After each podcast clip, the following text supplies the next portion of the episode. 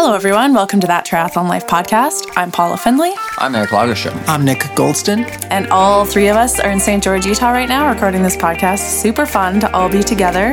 Um, Eric and I are both professional triathletes racing in the World Championships this weekend. Nick is our friend and musician and amateur triathlete, not racing this weekend, but just here for the good vibes and to help us out with basically everything we need help with. So. I'm so the good Sherpa. I'm the cheerleader. Hype I'm the calm downer. I'm the hype upper. He's my excuse to go buy donuts. All the things. That's true. Should we tell this little story? Yeah, let, this afternoon. Yeah. A couple of things. Yeah. Well, first of all, we were.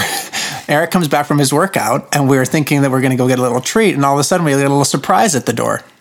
Doping control. Yeah, for me. Not for me. That was amazing. this is the first time in years that I've been tested out of competition. Yeah, so I was like so happy because I didn't have to do it, but Eric had to do it. But also he had to like get a massage at the same time. So his doping control person was waiting for him to have to pee while he's on the massage table. Meanwhile, me and Nick go buy 13 donuts. And I was like, this is way too many donuts. Wrong. And this was three hours ago. And let me tell you, they're gone. There are no donuts. They're 100% gone. We gave one to Kristian, Gustav, and uh. Caden. Yeah. And then the massage therapist had one, the doping control person had one, all of us had one, Holly had one, Sean had one. And then the doorbell rings, and there's another doping control person here for me. Literally ten minutes after Yep. Eric's doping control person left. Yeah. And she had one. So good thing we had 13 donuts. well, I, we we have to go back because I, I feel like a little backstory on why all these people are here, perhaps. the World Championships. Well, yeah, but we're splitting a house with Holly Lawrence. and Oh, our right, partner, right, right. Sean Right. and Nick's here because if you've been to St. George, you know that there every house has like forty-seven bedrooms. so we're all we're totally packed out, and then like literally across the street from us in another Airbnb are the Norwegians. Like the fun thing about St. George is like half the town is just built as Airbnbs, so you kind of end up in. It feels like a little camp almost when you're at these like yeah. houses. Gustav said it feels like the Olympic Village. It's like you just see the world champion running down the street in front of your house. You're like, oh, no big deal. so funny. But anyway, um, Well, this morning you guys swam in the in the lake, which people were afraid might be very cold, but it seems like both of you managed it just fine. Yeah, apparently everybody on the internet who is not here thinks that it's 13 degrees Celsius, when in reality it's more like 19. Yeah, the water is really, really nice, um, which we were kind of expecting. But the obviously the concern everyone's having is the air temperature on Friday and Saturday is really low, and that's just the theme of the week. Like every time we wake up at 7 a.m., it's really, really cold out. So the transition from the wet water to the cold air is obviously more the concern than the actual water itself. Yeah. But it is nice that the water's not frigid because that makes it even more unenjoyable. Yeah. And do you think you'll just, I mean, what kind of cold weather gear? I mean, is, is it just going to be mm. gloves or, or what do you think? And it's very TBD at this point. We're kind of going back and forth, but anything for, between like just a full on wind protection jacket that's skin tight to like potentially a like base layer underneath your kit. Like the, the thing about it is is you want to stay warm, but you also want to be able to take off whatever the warm layer is in the event that either on the end of the bike or at the beginning of the end of the run you're getting warm. So Yeah. I think that hard. there's putting on gloves is probably a good call just because the cold, you don't want your hands to become not functional. That's really kind of scary for braking and shifting gears and stuff. Um, it's a good idea to put toe warmers on your shoes and just have those on there because it doesn't take any time to put those on. You do it before the race. And then, yeah, kind of the debate is whether to put a base layer, to put a jacket on, or a vest or something. And we've hear, heard different things from everyone like, oh, I'm going to put a jacket. No way, I'm not putting a jacket. And yeah, like Eric said, the concern is being able to take stuff off if you need to. So, I also remember thinking that my hands were so cold that I was having a lot of trouble getting nutrition Yeah. out and opening mm-hmm. it up because I couldn't for sure. feel anything. yeah, yeah. yeah. Yeah, so maybe I mean I think that if I was an amateur athlete, not that their races are any less important than ours, but I think I would take the time to put a jacket on. I totally agree. I think that the you're going a little bit slower than us. It's just less concerned about making into a group on the bike, right? With the like rolling start. That's right. Right. Yeah. There's it's it's like it's a double. It's good in, in two ways. One, you don't have to make that group, and on the other side, also pros can just rev higher, so they they can generate a little more body heat. As Maybe. and amateurs, we just we're out there for longer, so we can't ride Maybe. that high line as for as long, which that makes sense. doesn't for- warm us up as much. But for some reassurance for everyone racing, um, it does get really nice in the day, and like around noon, it warms up and it's beautiful and perfect running weather. So I think on the flip side, like, yeah, everyone's worried about the start of the bike and the first half of the ride, which is like fair. You have to take it seriously, but also um, it will make for a pretty nice run, I think. So, yeah. The course is so so so so beautiful. It feels Yeah. really great when the sun hits your skin or any clothing you have on. I was Yeah. surprised at how late the sun rises, though. Like you guys are going to start with barely the sun Yeah. over the horizon. We will. There's plenty of uh, plenty of the field will be starting even an hour, hour and a half after I we saw start. that. So Yeah. Uh, well, we have a lot, a lot, a lot of questions. Let's do it. Um, but first, I just wanted to say that we today on on the website we launched two hats that are extremely cool. Mm-hmm. I hope by the time this podcast comes out, there will still be some left. But today we sold a lot. We will Yep. be selling some in person. Uh, by the time this comes out, it'll have been yesterday. But we're gonna, if there's any left, we're also gonna do some on Sunday morning. But mm-hmm. just follow on the that triathlon life Instagram account to keep up to date with that. Because Yeah. if we sell out of all of them, that will not happen. yeah, yeah. There are a couple different scenarios here. If we don't sell everyone that we have, then there will be like a little refresh with what we have going back onto the internet. So keep your eye out for that potentially. But yeah, like Nick said, if you follow on Instagram, we'll keep you updated so you don't accidentally show up somewhere and we don't have hats. Yeah. It- They're going really fast. I think like we put them out this morning and there's only 20 of the forest hats left. Oh God, that's crazy. And we have 100 in the van. So anything we don't sell here, like Eric said, we'll put back online. But if you're in St. George and you want one, you kind of have like, I don't know, a little advantage because I think they're going to sell out by tonight. So Yep. come find the van tomorrow or Sunday. Okay, so first thing we'll do before we do questions is a little bike tech with Eric. Bike Tech with Eric. So first question is why do some tires have max PSI written on the side and some tires have a range of PSI written on the side? Yeah, so max PSI is definitely just to keep you from blowing the tire fully off of the rim at a high pressure, and also, I mean, that can damage your rim.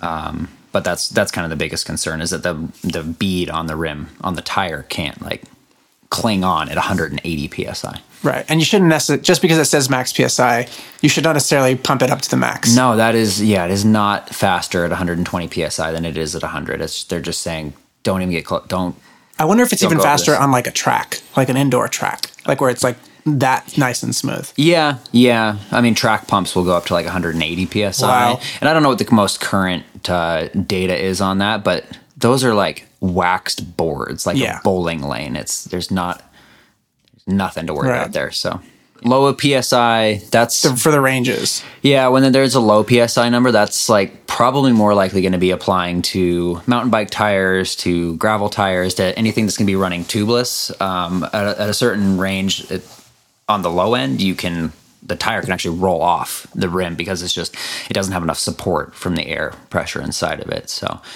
um, that's what that's what the low psi is At for. some point on this podcast, I, I want to talk about the inserts because you kind of opened Mm-hmm. my mind about them today. I had I had an idea of what I thought they were, and then you showed me what they actually were, and it seems like a Yeah. really cool technology.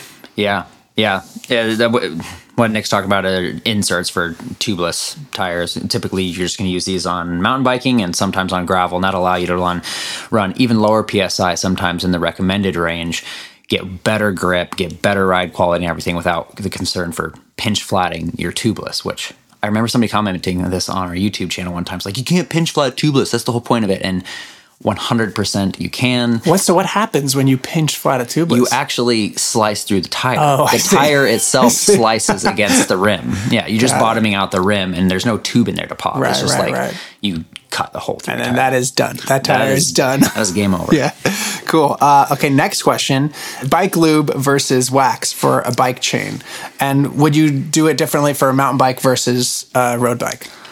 Um, I still haven't experimented with waxing a chain, but it is kind of considered to be the gold standard for like one-time use, lowest friction possible. And I would do some research on which exact wax you want to use. I know that they're not all created equal, um, but I think like ice friction probably, and then I think Silca actually just came out with some really nice wax, which we actually have some of. I just need to get like a crock pot, a little baby crock pot to try it out on. Um, and I, I think we did a little bit of research on this ahead of time, and you're looking at like three Three to five max. three to five maximum watts for doing a like the highest quality wax chain versus your run of the mill Right. lube. And we just do lube because it's it's simpler and on race week like it would take you, you know, whatever, an hour and a half, 2 hours to like clean your chain to the point of where it was ready for wax and that's just not something that I feel like brings enough benefit to spend 2 hours for Paul and my chain, you know, 2 days before. Some people just buy a pre-wax chain and throw it Yeah. on there for race, but I think even for that, like you need to make sure the rest of your drivetrain is super clean as well. Yeah, totally possible. And I've done that before in the past um, when I was sponsored by a company that did that. But uh, yeah, if money's no object and or that Yeah. amount of money is not that big of a deal, then you've 100% it's worth it. Go for it. Yeah. And then finally, can you mi- mix and match sealants in a tubeless setup? Mm. If you have would- some orange sealant and some specialized sealant, can you, you know, like you're kind of low? It's like all right, Yeah. all I got is this specialized stuff. I, I wouldn't, I wouldn't do it. I, I mean, if you're like totally in a pinch and you're like No pun intended. in the if you're if you're in the desert and all you have is an off-brand Right. thing and you need to go for a mountain bike right now to get back to town i think it's probably fine but it's not something that i would put in there and then just hope it works out for the next several months Yeah. just like using a, a co2 to reinflate a tubeless tire you're going to want to redo your sealant after that because the co2 can interact with the sealant in, in a negative way but it's good enough to like get you home Yeah. We, what we saw was that the additives that they use in sealants, even if they're the same base type of sealant, cannot necessarily play well together. Yeah. You don't know. It could be fine. It could also not be fine. Yeah. Your tire's not going to explode, but Right. it just it might coagulate before it even has a chance to like Exactly. so, fix a flat. Hope you guys enjoyed that. Uh, we're going to move on to questions. Before we do that, though, you can submit your questions, which is what keeps this podcast going, and also support the podcast and keep it ad free with your monthly subscription at thattriathlonlife.com slash podcast.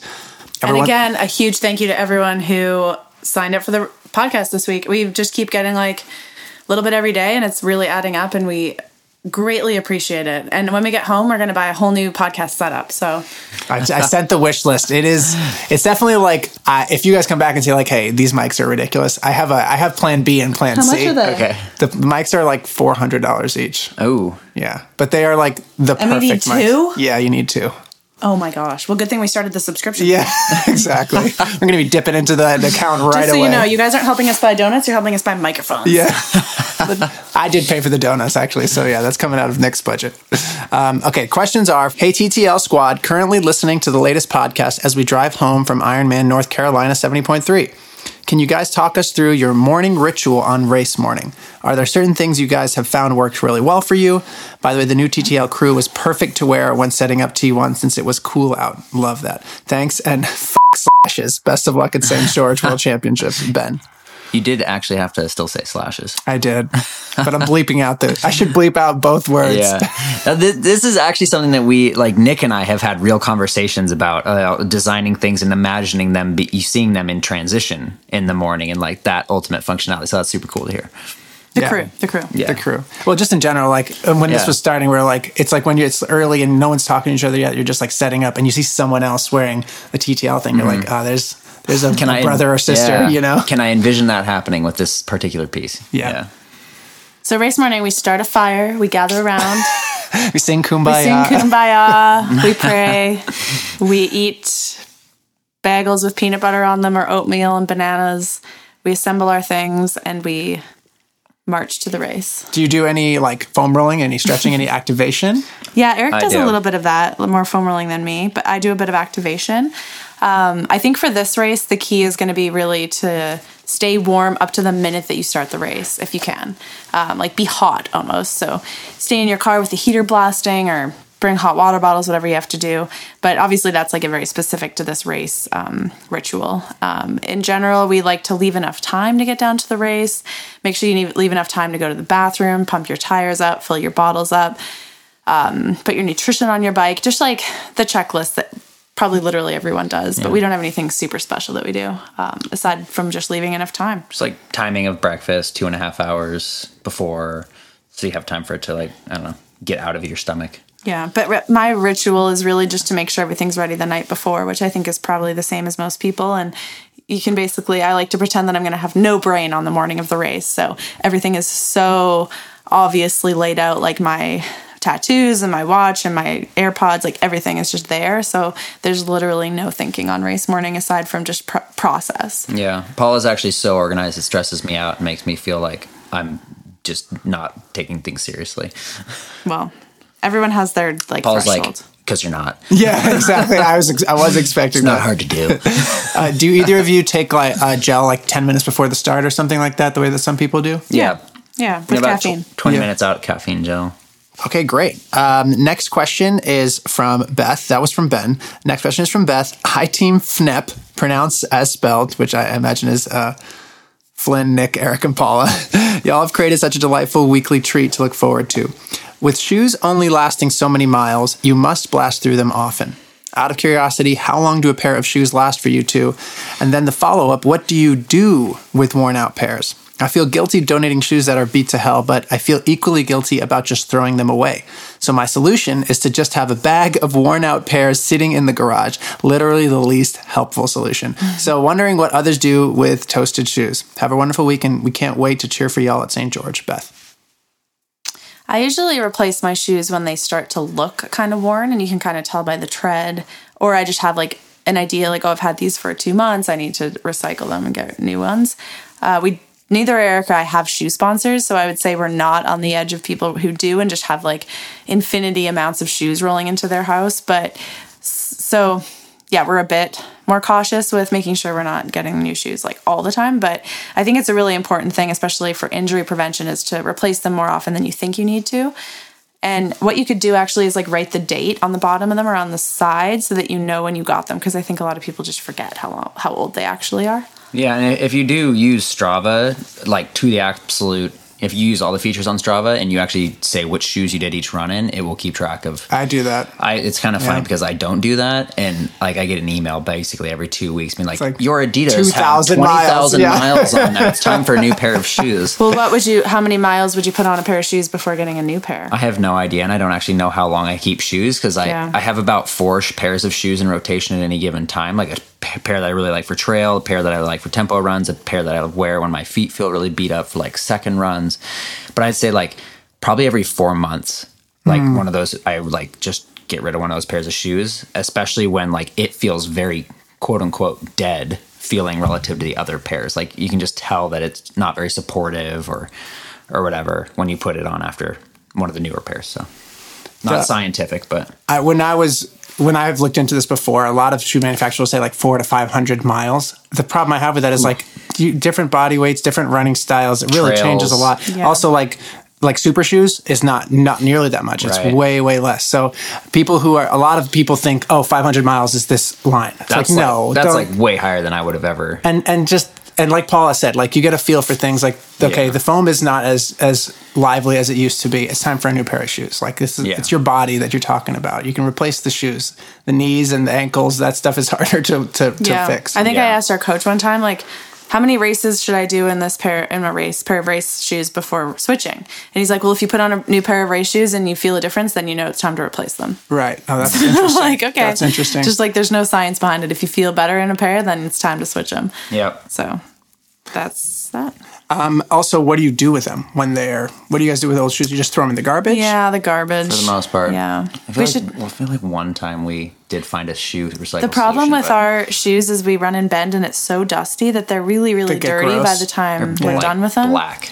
So we're not really like feeling like we could pass these along to people. So it is pretty wasteful, but I don't know if there's a better solution. Someone, anyone, email me and let me know. I just get emotionally attached to like anything. So a pair of shoes, I'm like, I've been through a lot with these. I'll I'll save them for a day. It's muddy outside. I'm like, yeah, in Santa Monica, it's Yeah, muddy outside. right. It never happens. Great. Next question is from Miguel, Ola, Eric, Paula, Nick, Flynn, and Eric's mustache, which is, by the way, alive and well, Yeah. thriving. Even I would say. Nick even has a mustache. yes, right I do. now. I It's do. living its best life and inspiring other mustaches. That's right. It's contagious. I have one too now. Miguel here from far away and its exotic land of in the exotic land of Argentina. Love the pod. I listen to it when I drive to work. Two questions. One, what would you do if you get an offer from a sponsor that you don't like, trust, or use their products? So, like a potential sponsor. Yeah, like I think maybe maybe Miguel is assuming that any sponsor that reaches out to you, you just like say yes. Right. No, we are Definitely not. We're on the polar opposite end of that. If we like finan- financial, I mean, I guess there probably is a threshold where we'd say yes Right. to something, but we are very much on the side of like, if we don't truly believe in the product, use it, love it, and want to endorse it, we won't accept it for any amount of money. Right. Um, yeah. that said, if it's like a hundred grand, we might. Yeah, but what about Marlboro cigarettes? I don't think it's And no, also- no amount of if money, it doesn't right? make sense, it doesn't make Yeah. sense. And also, if it's it's not only if we don't like something like a gel, but if it's not the fastest or the best, you know. Right. If we, if I try a wetsuit and it's not comfortable and I don't feel fast in it, I won't say yes. That's to it. literally happened, Yeah, right? I yeah. mean, you guys use Yep. Blue 70 because you like them and they're great. Yeah. And we feel good about sharing it. You Yeah. know, mostly we just want to be really honest and relatable and have people trust us. So Not to mention, stuff- like, you want to use the fast stuff because you want to win races Yeah. too, right? Like, Right. That's true. Uh, There's just like there's nothing that,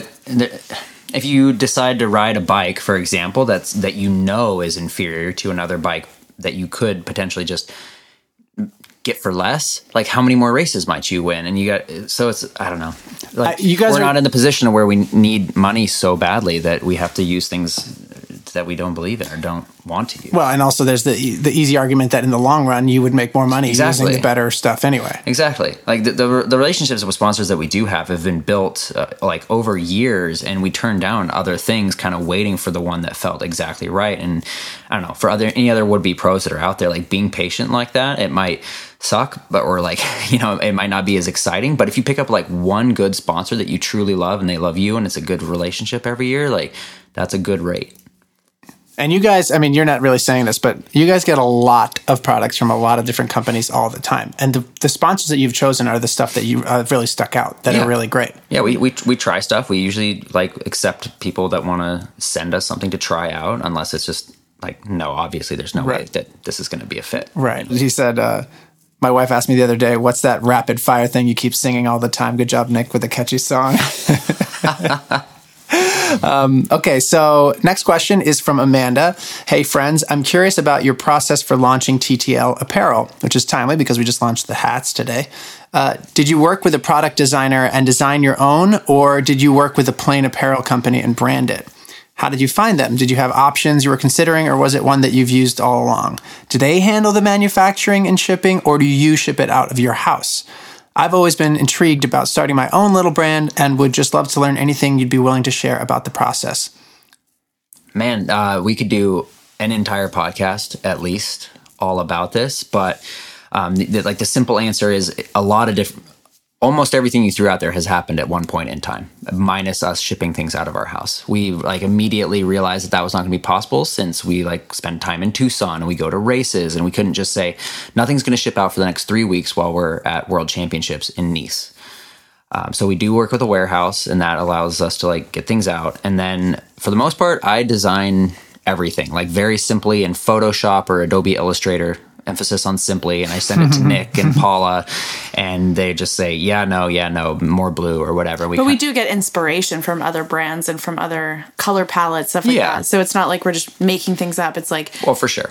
we do really like have certain styles and colors and things that we like that we Oh, try and to. a, a lot of thought goes into it every time. Yeah. Yeah. I mean, for sure. And it's not like, oh, let's just throw the logo on this thing. No. There's Yeah. always intention behind it. yeah, At, at first we started with just blanks and we'd get samples and make sure it was good quality and that we liked the fit and it washed well. And we've slowly sort of graduated towards now picking out fabric and having a company that makes the stuff specifically for us so we can change the fit of it or we can change um, different things. And the the I mean, it's not a downside, but the thing about that is you have to order way more of it. So And it takes a little bit longer. we've built enough trust and have a big enough audience now that we actually can sell more so we can be more specific about what we actually get like these hats for example Yeah. were built from like the bones so Yeah, we we went through like three different bills before we got the one that the flexibility was right on, and a couple of different ways to print on the front, and um, and that's a different company than we use for our like our sh- shirts and the shorts that we've done currently, and and then we use it like another company for like our coffee mugs, and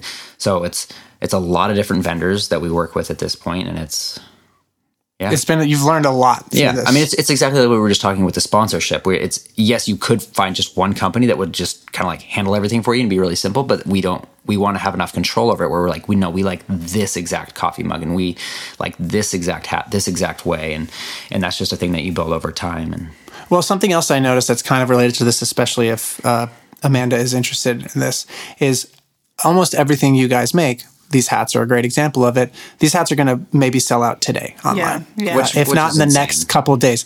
You say it's insane, but this has happened many yeah times. but we ordered double of these we hats. ordered twice as much of these So- as we have of anything else. That was my question. Is is this by design, or do you wish that these Hmm. stuck around for like two weeks?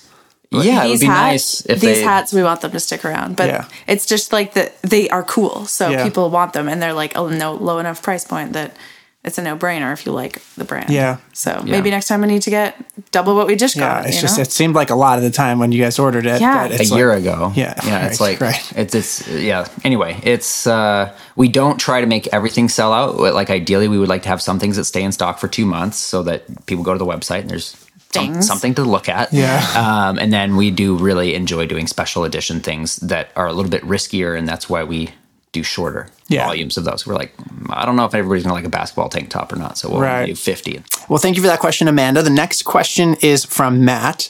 Matt says, First off, you guys are amazing. Thanks so much for putting together such a fun and positive vibe into the triathlon world. My question is about training partners and groups. Obviously, you guys have each other as training partners built into your lives, which is amazing.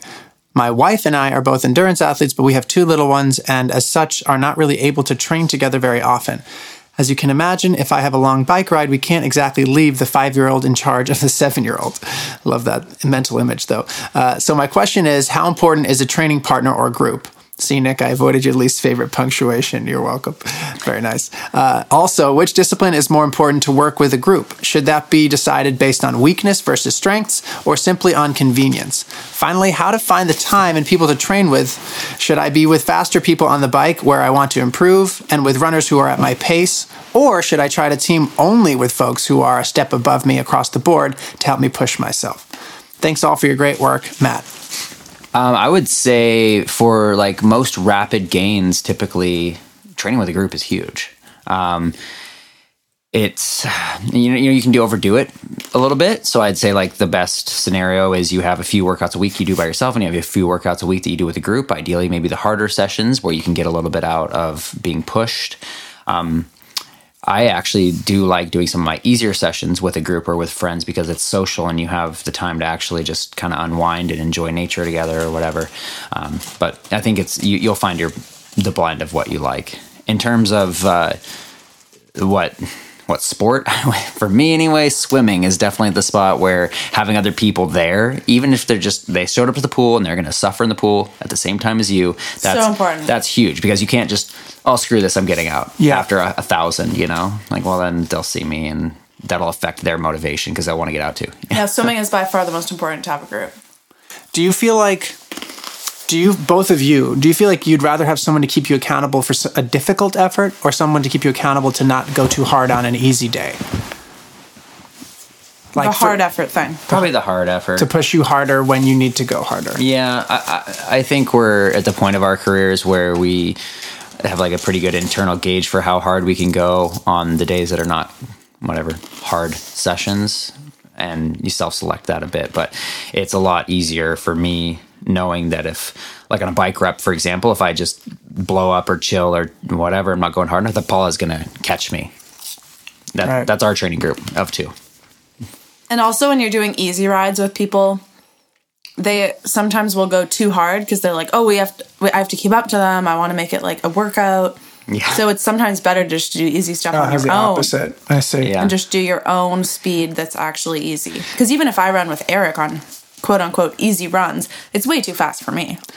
I was more thinking like from maybe this isn't so relevant to people who train together all the time, but uh, most age groupers are friends with people of all different fitness levels. So if I don't get to run with someone who is lesser fitness, let's say not as good of a runner, which is uh, which is uncommon in my case, but if you I, I get to run with someone who I normally wouldn't get to run with, and I know they can't possibly push me too hard because that's just not the fitness that they're at. So that that can help sometimes because I definitely struggle with that on a like an easy run. I'm like, listen, this is easy, but I feel good. Like, of course I'm gonna let me just push it a little bit. Let me just push it a little bit, and then by the end of the run, I'm like running way too fast. Yeah, yeah. No, I mean, and a big thing of that is just having somebody to talk to because if you're talking to somebody, Yep. it's impossible to just like ramp up the pace like that. So I don't know. That that's honestly my favorite is probably like meeting up with guys like our friend Nate who has two, like two fresh babies and is an ER doctor. Like I text Fresh him and, babies. and we go run it like very slow, and I'm very happy to do it and just chat with him and hear about ER things and not triathlon things. Right, So of course. Uh, well, there you go, Matt. Next question is from uh, Bethany. Uh, Hi, Paula, Eric, Nick, and Flynn. My question for all three of you is if you could have perfect luck with some aspect of triathlon training and racing, what would it be? What was that Harry Potter thing? There was like a serum that he used one day that gave him like great luck for 24 hours. Oh man, I must not have made it there. Yeah, yeah. Well, you're not as nerdy as I am, I guess. Uh, some options are below, but happy to hear any other ideas. But let's let's rapid fire these. Okay. Uh, would would you pick A?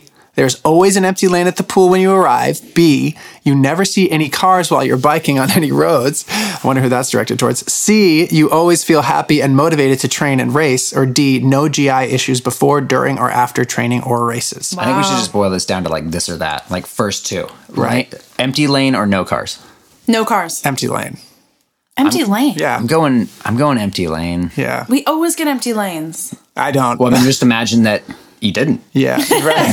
right. Right. Right. No cars. You no either cars. you either get a lot of cars or you get a lot of people. I would love no cars just on PCH. That's the only place I really think about it. But otherwise, like the places where I ride, there are very few cars, and I have all these canyons. Yeah, that but are just- imagine if there wasn't. Steady line of cars up Topanga. that would be yeah, it would be horrifying. That would be terrible. No cars would be a dream, but right now it's every time I get to the pool, I'm circle swimming with like three other people. Okay, so, very so different we'll just say levels of traffic. fitness. If there was Yeah. intense traffic, I would I would take the uh, Yeah. traffic at the pool. And then the road. next two are you always feel happy, motivated to train and race, or no GI issues before, during, or after training or races. See, always feel happy and motivated. Same.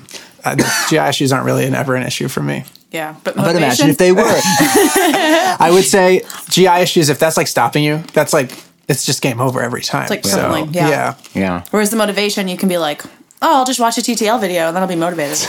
I mean, if you're Just just light like wildly man. optimistic and motivated, you could just work through your GI problems. You're like, well, it's fine. It could be worse. Yeah. My friend just DNF'd Ironman California like three miles into the run because he was just like so sick. These are hard. These are terrible. yeah. these are, these are, these are would you, well would you rather die or would Yeah. you rather die? These are your choices. Okay, all right. I'm just okay. saying, these are solid. Well, thank you for those questions, Bethany, that, that uh, provided us some comedy here. Uh, next question. Hey, Paula, Flynn, Nick, Eric, in no particular order. I've noticed that Eric and Paula use some unique language to categorize effort slash pace for workouts. So, oh my God, look at all these slashes. Uh, some that I've seen slash heard easy, fat max, steady, solid, tempo, etc. This has always intrigued me. I listened to Couch Pow- Coach. I listened to Coach Paulo on that triathlon that triathlon life show.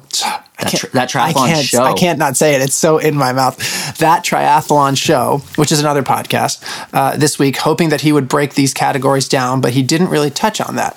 Could you describe the ways you and your coach categorize efforts and how you ensure you are within that effort level? Maybe tie them to RPE.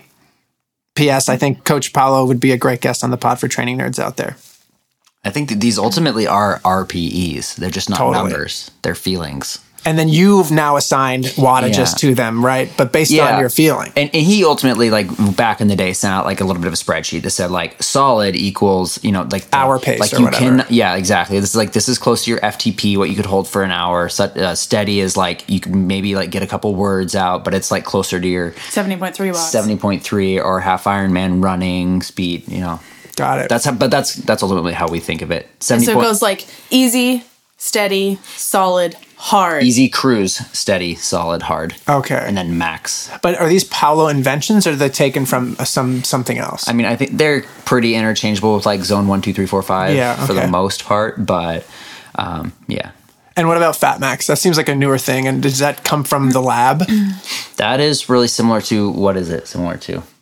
Like LT1 or something. I don't know. but we did It's we like- did uh, tests in the lab at the beginning of the year, like lactate tests. So that's for me a watt range that's very specific that Mm-hmm. I stay in for that. How that how narrow is it? Within how many watts? Mine's 20 watts. So yeah, quite narrow. So it's Fat Max is very very similar to what the Norwegians are doing with lactate. It's like pretty much the same zone. It's just like a little broader, and we're not pricking our ear all the time. It's more. It's a little more forgiving. I mean, it's way more scientific than I even understand. So It's- it's- we just do what he says. Is it just training your body, your metabolism to be as efficient as possible? Is that the idea behind it? Yeah, essentially. Yeah, there, there's a couple of different ways that it's doing that, but yeah. Okay, You're like cool. getting more, uh, what is it, mitochondrial density in, in addition to strength. And Sounds but complicated. yeah, this is why we have a coach. We're not Lionel. We don't like sitting here thinking about it like nonstop. uh, just like showing up to the workouts and trusting that the scientist who, you know, There is something Paul- nice, Paulo knows really what he's nice doing. about that. Yeah, it's simple. You got so much time to think about other things. This podcast is going to have like constant crinkling It's and ve- and crunching. I, I have the headphones on. The, that crinkling is nice and loud Yeah. too. Oh, Yeah, no. that's Paula okay. got hungry in the middle of the podcast because it is dinner time. Yeah. Thanks to our wild day. Yeah, we were supposed to start recording this two hours ago. Yeah. And we were ready to. We were. It wasn't our fault. we had doping controls. That's right. Yeah. Also, he adds PPS. Can we please get a second release on the surfer hat? Eric has proven they're fast AF and look sick on the podium. Those were actually just meant to be a little bit of a stopgap while waiting for the sport camper that we just put out, but they turned out to be super rad. So Mm. I yeah, we'll, love that. hat. I've been, uh, yeah, they come in some other cool colors as well. So we, we'll probably do a reissue of those. Cool. Come spring. Uh, next question is from Tyler. My plan for next year is to train all winter and build to a few sprints early in the season, and then train through most of summer for a couple of Olympic distance races in the fall, three to four weeks between each race. Is there any advice you would give a newbie going into their first training and racing season, or any changes you would suggest to my plan? Thanks again, and can't wait to hear what Ironman Nick is going to crush next year. Tyler from Illinois. I really like this because it's actually periodized versus like I'm just gonna get really fit and then race all years, but you know, with like no plan. Then you've got yourself a little bit of break built in there, and allow yourself after your first block of races or whatever to take a week or two or like whatever it feels feels good to like unwind a little bit before like coming back and, and doing a second build.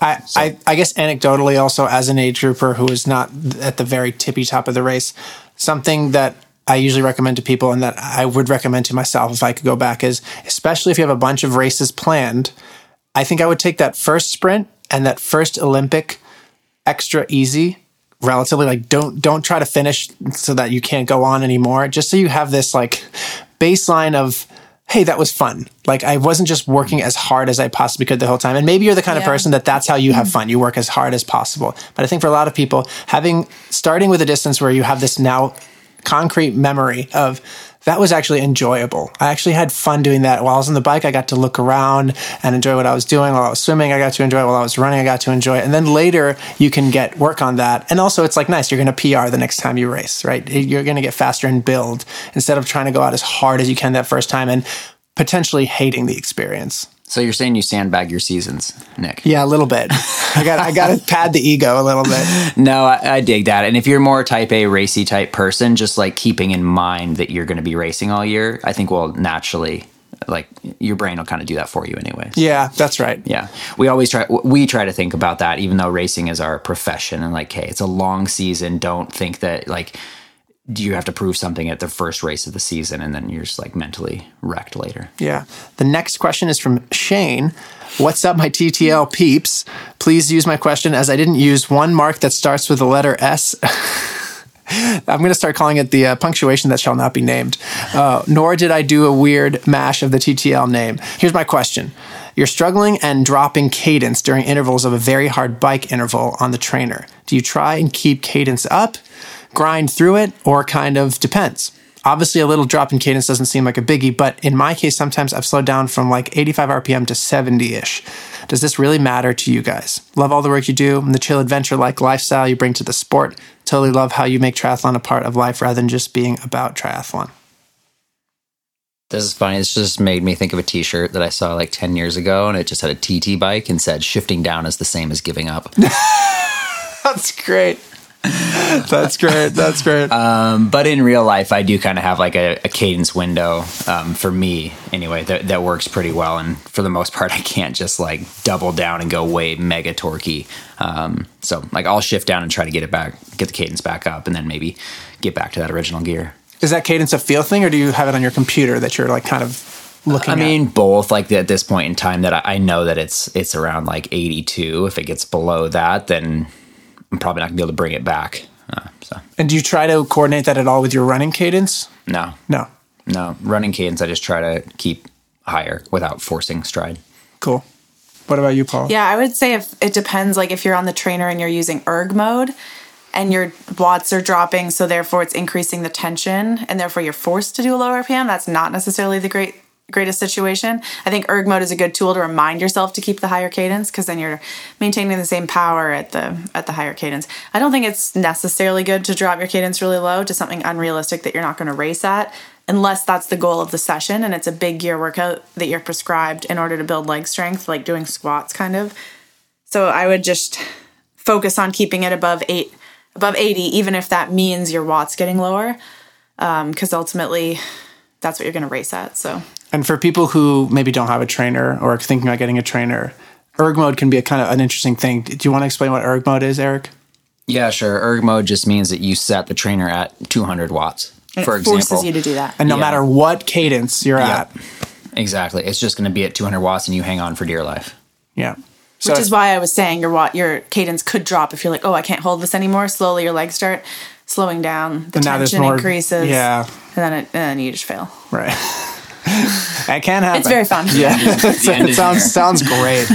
Uh, well, there you go, Shane. It's not the end of the world, but it does seem like trying to keep the cadence up might be a benefit. Yeah. Next question is from L. L says a few questions, but not a slash, which is funny because then I still have to say the word every mm-hmm. time. Is it okay to use my old road bike on the trainer? Should I be swapping out this bike for the bike I race on and use to ride outdoors? I do most of my training outside, and the trainer is just an extra tool. So, how much does it matter having the right bike versus having two bikes with the same fit? I think the fit is the most important thing. If the two bikes fit, one could be from 1972 and the other one can be modern. It doesn't matter, especially if you use erg mode. Then it really doesn't matter. No, but I would say that the chances of you getting two bikes that fit identically, especially a TT bike, super low. But Unless is you that have a- important? Should they Yeah. be identical, Yeah, you think? I think. Well, it's Just the saddle height mostly. The saddle's important. The the bars are important. Um, maybe less important on a road bike. And there's two trains of thought because we do train on different bikes. We have gravel bikes, road bikes, TT bikes, and they use slightly different muscles, but ultimately you're still riding and getting stronger. But I would say try to match them up as close as possible. Because if that's gonna, if like setting your race bike up on the trainer is a barrier to even doing a ride, then that's not good. If it's easier for you to just leave an old bike on the trainer and be able to get on it conveniently within five minutes, then yeah, do that. Well, I think we can assume that this person's old bike they were fit on, and their new bike they're fit on by a fitter. So it's it's not like they're getting on a bike that is like their brother's bike or something. Yeah. So it's Right. like we ride our road bikes a lot. And but as we get closer to a race, we tend more towards the TT bikes, and not definitely do all the hard workouts on the TT bike. So same thing. Just if, if I wouldn't ride that exclusively and then jump on your race bike five days out from a race. And I just kind of this dawned on me, kind of related to the last question, or actually stuff, stuff from like rapid fire. How often do you have to lube a chain that you're just using indoors? So you're not picking up all the dust. As soon as you can hear it.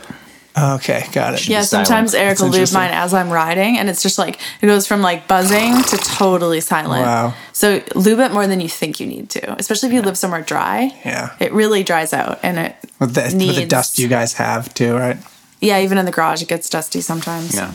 Yeah, cool. And then the second question was I'm considering doing my first full distance Ironman in fall of 2023. I have a two and a half week cycling trip in France in June. I may not be able to stick to my full training schedule during this time. Is it still doable or is this a terrible idea? I want to finish and feel in control of the race, but don't have a time goal for it first. I will be in good shape before the trip, likely completing two 70.3s before June. Yeah, I would say as long as you can do some swimming, biking, and running while you're there, it's totally fine. It's still like far enough before the race that you can focus in more as as it approaches, and ultimately, triathlon should not take over your life and stop you from going to France. so, I would say it's just make it work. Yeah, you know? get Mega Bike Fit. Who cares if you can't swim? Bring stretch cords. Like if COVID taught us anything, it's that you can sp- take two and a half weeks out of the water. It's no big deal. I was watching like some of our old vlogs that were like within a couple weeks of the lockdowns, like when the pools were We closing. haven't swam in a week. Yeah, and I was Yeah. like, we haven't swam in three weeks. Oh my gosh, this is crazy. And we were like putting on tethers to swim in a tiny little backdoor pool. Yeah. Six months later. Yeah, if we only knew. If we only knew. Well, it's So- like off the edge of the map for us. Like we haven't taken a week off of swimming since we were like six years old. Right, right. It's been continuous. It is so funny how quickly you like then have to adjust to that. It's like, oh yeah, we're not going to swim for the next couple months now. Yeah. you know, or whatever it is. And then finally, she says, I'd also like to follow up on something we said last week. Being a mom and doing tries, you guys really nailed it. It's not hard to prioritize racing if you have extra cash to burn and a support system. Which is last last week we said like having a partner that will help take care of the kid. Right. Um, and also, she said uh, the choice to have just one kid makes this lifestyle more attainable with ease. Uh, I'm never going to be professional, but I can push towards being an elite age grouper for sure. Thanks. Love everything you guys do, Al. So there you go. Awesome. Next question is from Alberto. Hey guys, new to the sport. I wanted to ask you guys what is the ideal period between races that you should aim for? Is it okay to do a 70.3 or an Ironman a month apart? Thank you guys and good luck. Well, I, I probably it matters very much on the distance of the race. I would say it's pretty ambitious to do another race a month after an Ironman, but another race a month after a 70.3, uh, if you do a good job with your recovery, is probably doable for most people. It probably depends so much on your fitness. Yeah. Like you guys obviously can do that really well, but someone that's new is still recovering a month later. Right. Yeah. Just, I mean, because it's, it's with the Ironman, you'll probably have a week where you can't walk properly, and then you'll have a week where you can kind of do some things, and then you'll ha- get like week three, you can kind of start back into a bit of training. Right. And then all of a sudden the race is the next week. versus a 70.3, maybe that timeline is in half. Yeah. What do you, Paula? Do you have anything to say? Like, uh, I feel like doing an Ironman, even when pros do Ironmans a month apart, it, everyone's like, "Whoa, Yeah, that's it's a ambitious," you know? You only do that if you have to qualify for Kona or something crazy like that. And this is assuming you don't get injured. Yeah. Like like Nick here. Right. And Like, I'm still, I still am injured now from September 12th, September 11th. Yeah. So you might just be risking your entry fee for that second Exactly. race. Exactly. So I buy the race insurance. People learn from my mistakes. They have race insurance? Yeah, it's, it's like, and the Ironman one is so expensive. But the, a lot of races will have like uh, through uh, active.com or whatever, you can purchase race insurance. And then if you have an injury or something, you get your money back, but you don't get the insurance money back. If you like racing, great solution. Just do a, this Olympic distance race once a month. No problem. Yeah. Be totally happy. Yep. That's a great way to stay healthy. Yeah. Um, next question is from Jacob. Hey, all, love the pod and everything you do. I saw on Reddit recently a question that I have wondered about myself. If I only have time in my week for six weekly workouts, does it make any sense to only swim once per week and run or bike three times? I'm training for my first 70.3 next year. My main goal is just to finish, but of course, want the best time I can get as well. I'm good enough swimmer that I can comfortably finish the leg, but I don't see swimming twice a week improving my time much. I had hardly any experience running and biking until a year ago. I took the slash out of that, by the way, due to the unbalanced weight of biking and running time wise in a 70.3. Does it make sense to focus on these aspects when there's only so much time I can train?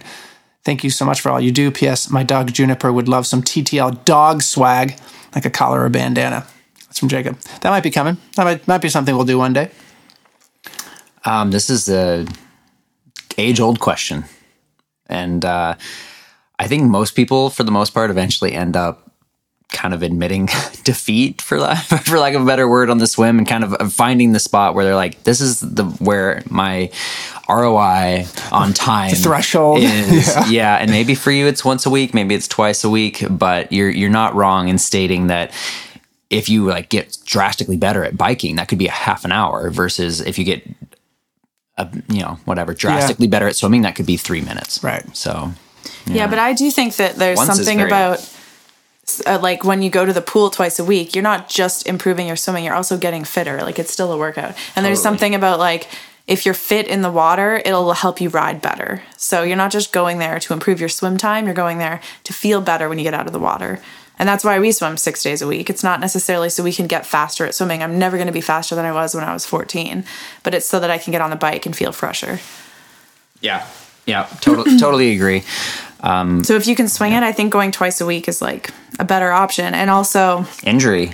yeah, it's, it's Zero a low injury. impact way to be exercising, and uh, ultimately, frequency in the pool is going to make you faster. Yeah. And oh, I was something I was thinking of is is going Monday and Tuesday to swim the same as going Monday and Thursday to swim. No, I would say that the equal spread out is Right. better because if you go all the way from Tuesday to Monday, you, ha- a lot of swimming is like feel, and you're going to lose that in six days. That's something that I've learned a lot from you guys is like you really want to uh, keep that frequency as often as possible so Yeah. that you have that feel for the water and that you're building on it. Yeah. I might, I might go Monday, Wednesday.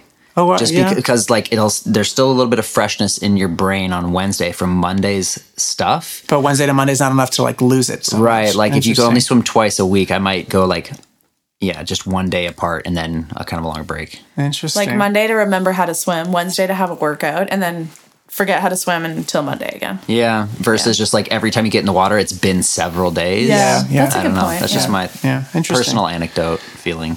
And then final question here is I can see it's in Italian. Part of it's in Italian, so I'm going to say his name in Italian. It's from Davide. He says, "Ciao pa- Paola, Enrico, Nicolas, and Flynn." I, I, I'm, that, that's not what he said, but I'm, I'm Italianizing our names. Uh, complimenti per il podcast e il vostro vlog. He says compliments for the podcast and the vlog. Nice. I'm an age grouper, racing mainly in 70.3 like you, but not with your results. hey, welcome to the club, Davide. In some podcasts, you were mentioning that you don't use any technology in your swimming sessions.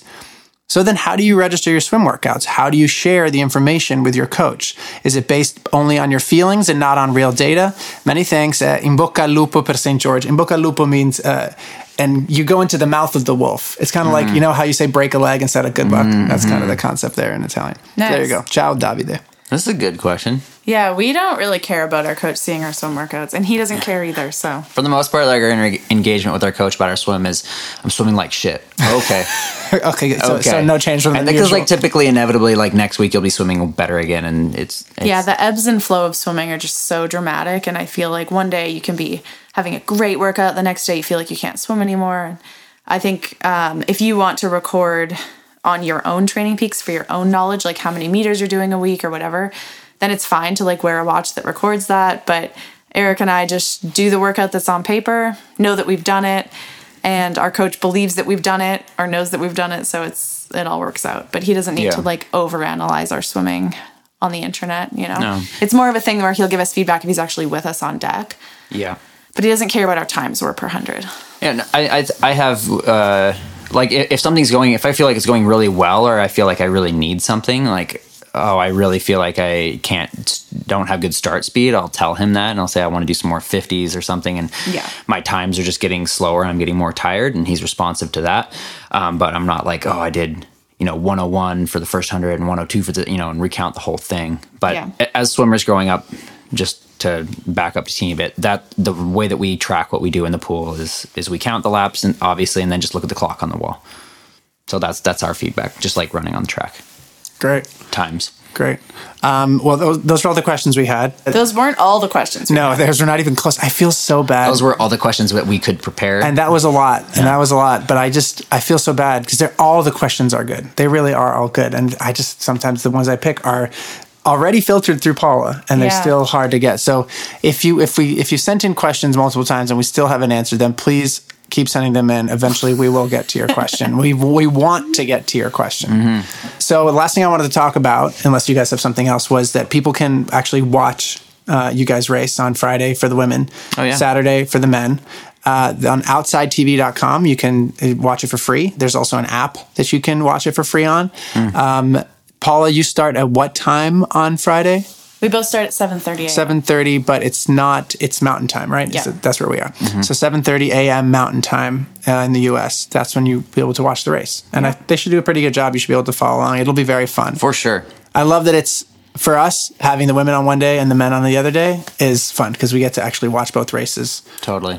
Triathlon's one of those sports that watching the women to me is equally as exciting as watching the men. Sometimes I'm actually more excited to watch the women's race. Well, it just it totally depends on like how invested you are in the characters. And Ironman is doing a really good job with the fighting chance videos, and the PTO is obviously crushing it, and Yeah. and just getting our stories in front of more people so that you feel like you know us, and then you ultimately feel like you're rooting for a friend. Yep, Like, 100%. that's the way it is for us with women's cross country mountain biking. Like we don't watch the men's, but we watch the women's because we know a few of them, and it feels like you're really rooting for somebody because you know them. Yeah. Yeah, it's shameless. Uh, it's not a shameless, but it's a just a little plug. This is not sponsored or anything, but Outside Plus, I just got a subscription for that because I'm a member of Trailforks Oh, the app. Pro, and they've got like you can go back and watch like Ironman Waco, Iron Ironman Zell am See, seventy point three, like all this stuff. It's on there, and you can just like go replay all these whenever Right. you want. It's it's really cool if you're That's cool. yeah I don't know if you're like looking for more triathlon content. They have all of these like replays on there from there. So from outside races. TV, slide into our DMs. We all went through that in a collaboration here.